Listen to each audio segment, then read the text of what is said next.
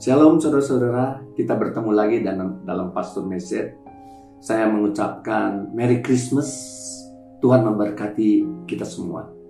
Dan sebentar lagi kita akan memasuki tahun yang baru, tahun 2024. Ya, firman Tuhan, mari kita, mari bersama-sama kita merenungkan tentang masa depan itu sungguh ada. Karena dalam Amsal 23 ayat 18 mengatakan demikian. Karena masa depan sungguh ada dan harapanmu tidak akan hilang. Firman Tuhan mengatakan masa depan itu sungguh ada. Ada orang yang tahu masa depannya. Tapi ada orang juga yang tidak tahu akan masa depannya. Blank, saudara. Tapi firman Tuhan mengatakan karena masa depan itu sungguh ada. Orang yang tahu dirinya punya masa depan, saudara, akan punya kekuatan untuk menghadapi masa kini. Kenapa? Karena kita tahu kita punya masa depan, masa sulit, masa kini sesulit apa pun yang kita hadapi, pergumulan apa pun yang saya dan saudara hadapi di dalam kehidupan saya dan saudara, kita punya kekuatan untuk menghadapinya. Dan kekuatan itu hari ini ditentukan apakah saya dan saudara bisa melihat, bisa percaya bahwa masa depan kita ada di dalam tangan Tuhan. Masa depan keluarga kita ada di dalam tangan Tuhan.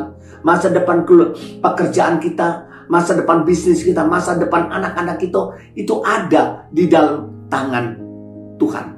Jadi orang yang punya masa depan yang luar biasa di dalam kehidupan kita adalah orang yang percaya bahwa masa depannya adalah masa depan yang penuh dengan harapan. Tuhan sanggup pulihkan kita. Karena firman Tuhan mengatakan masa depan sungguh ada. Sehingga kita tetap kuat. Kita tetap optimis. Kita tetap semangat di dalam kehidupan saya dan saudara. Kita tetap ada sukacita. Karena kita punya masa depan bersama dengan Yesus. Dan harapanmu, firman Tuhan mengatakan tidak akan hilang. Jadi orang yang bisa melihat masa depan adalah orang yang punya pengharapan. Jadi kita tidak bisa memisahkan antara masa depan dan pengharapan.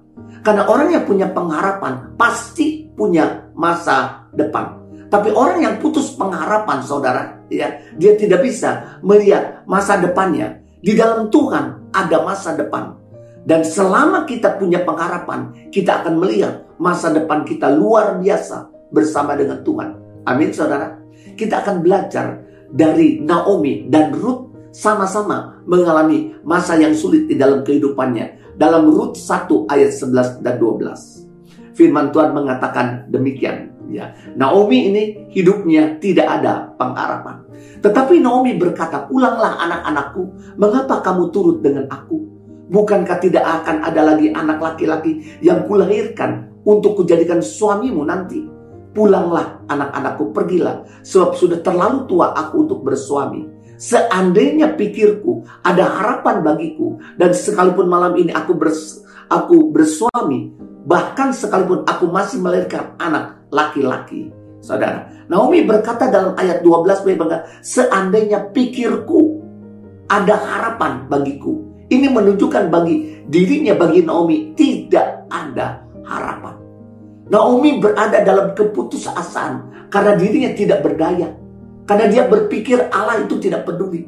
Mengakibatkan adanya kepahitan dalam hidupnya. Mengakibatkan hidupnya menyerah Naomi. Mengakibatkan hidupnya tidak ada pengharapan. Dan meruntuhkan masa depannya.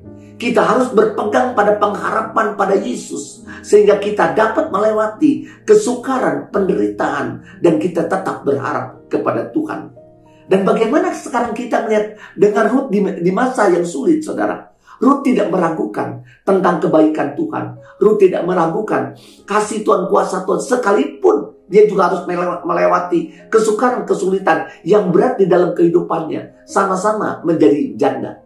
Tapi keyakinan dan iman Ruth terhadap Allah tidak menjadi goyang. Bahkan Ruth membangkitkan imannya pada Tuhan. Membangkitkan pengharapannya kepada Tuhan. Karena Ruth percaya bahwa dirinya memiliki masa depan yang luar biasa.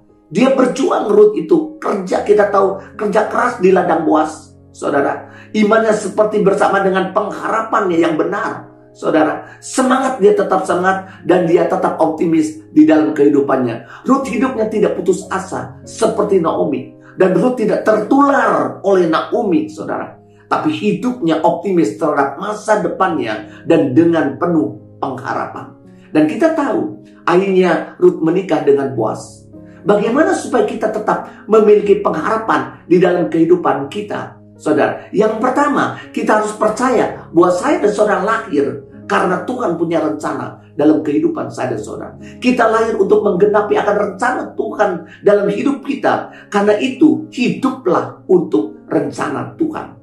Yeremia 29 ayat 11 mengatakan demikian. Sebab aku ini mengetahui rancangan apa yang ada padaku mengenai kamu. Demikianlah firman Tuhan. Itu rancangan damai sejahtera yang memberikan hari depan yang penuh dengan harapan, saudara. Jadi pengharapan kita adalah untuk menggenapi rencana Tuhan dalam hidup kita.